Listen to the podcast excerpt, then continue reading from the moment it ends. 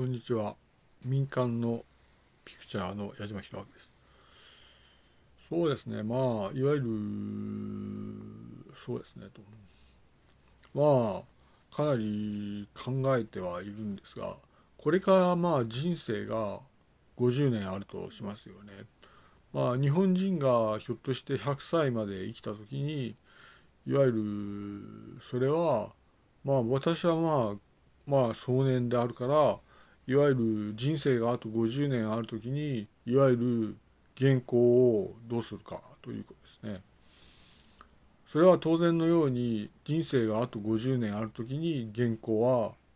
まあ、どうするか皆さんはもちろん分かってると思います。そうするといわゆる私が進めるのはそのこれは現実かあるいはこれは幻かということですね。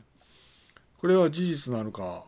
あるいはこれは否定されるのかそこを考えるんですね。まあ、私から全国に連絡を取るんですがいわゆるこれは許されてるこれは許されてるこれは許されてるという中でいわゆる貧しい日本というのがあると。日本は非常に貧しいわけでありましてそれは日本は貧しいんだと。ただいわゆるこの時に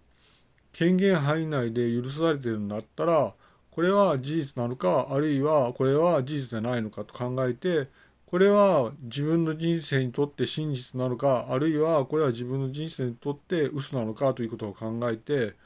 いわゆる判断をするということで願いたいです。埼玉から全国へ送ります。矢島弘明ピクチャーでした。失礼いたします。